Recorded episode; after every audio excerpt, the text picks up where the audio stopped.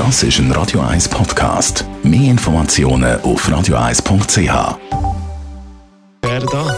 Der Konsumententipp auf Radio 1. Präsentiert von comparis.ch, einem führenden Schweizer Internetvergleichsdienst. comparis.ch. Nicht nur mehr Menschen sind ja aktiver im Frühling, sondern auch Tiere. Und da gibt es eine Kombination, die nicht optimal ist. Gar nicht gut. Und zwar Marder und das Auto. Andrea Auer, Autoexpertin bei Comparis. Warum findet die Marder das Auto eigentlich so lässig? Ja, Marder haben es gerne gemütlich. Sie kriechen darum auch immer wieder in Motorräumen. Äh, dort ist es warm, dort ist es dunkel und sie sind vor allem geschützt. Also gerade einmal, wenn es mal regnen Jetzt ist es so, dass von März bis Juni, Juli, sagt man, ist so ein bisschen die Paarungszeit und dann sind die Marder doch auch besonders aggressiv unterwegs, weil in dieser Zeit stecken sie quasi mit ihren Düften ihr Revier ab. Und wenn sie dann merken, da ist noch irgendein Konkurrent unterwegs, dann werden sie doch dann äh, ein bisschen aggressiv und fangen dann eben auch an, die Kabel oder andere Teile im Auto anzufressen. Also die kafeln dann da den Kabel umeinander, was natürlich überhaupt nicht gut ist. Jetzt, wie kann man sein Auto schützen? Ja, am einfachsten ist natürlich das Auto immer in der Garage abstellen. Ist aber klar, nicht jeder hat eine Garage. Wenn wir jetzt keinen geschlossenen Raum haben, dann ist es gut, wenn man das Auto doch immer wieder am gleichen Ort abstellt. Dann ist man nämlich immer im gleichen Revier von diesen Marder und muss wahrscheinlich auch mit weniger Marderbiss rechnen.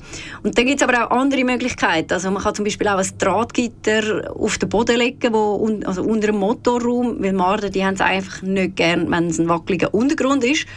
Oder es gibt natürlich auch Zusatzausstattungen wie so äh, Marderfallen. Das heißt, man hat dann im Auto so einen höheren Ultraschallton, wo die Marder eigentlich sollte vertreiben. Jetzt merke ich, dass ich einen Marderschaden habe beim Auto. Ich schaue das Auto natürlich nicht immer so ganz genau an.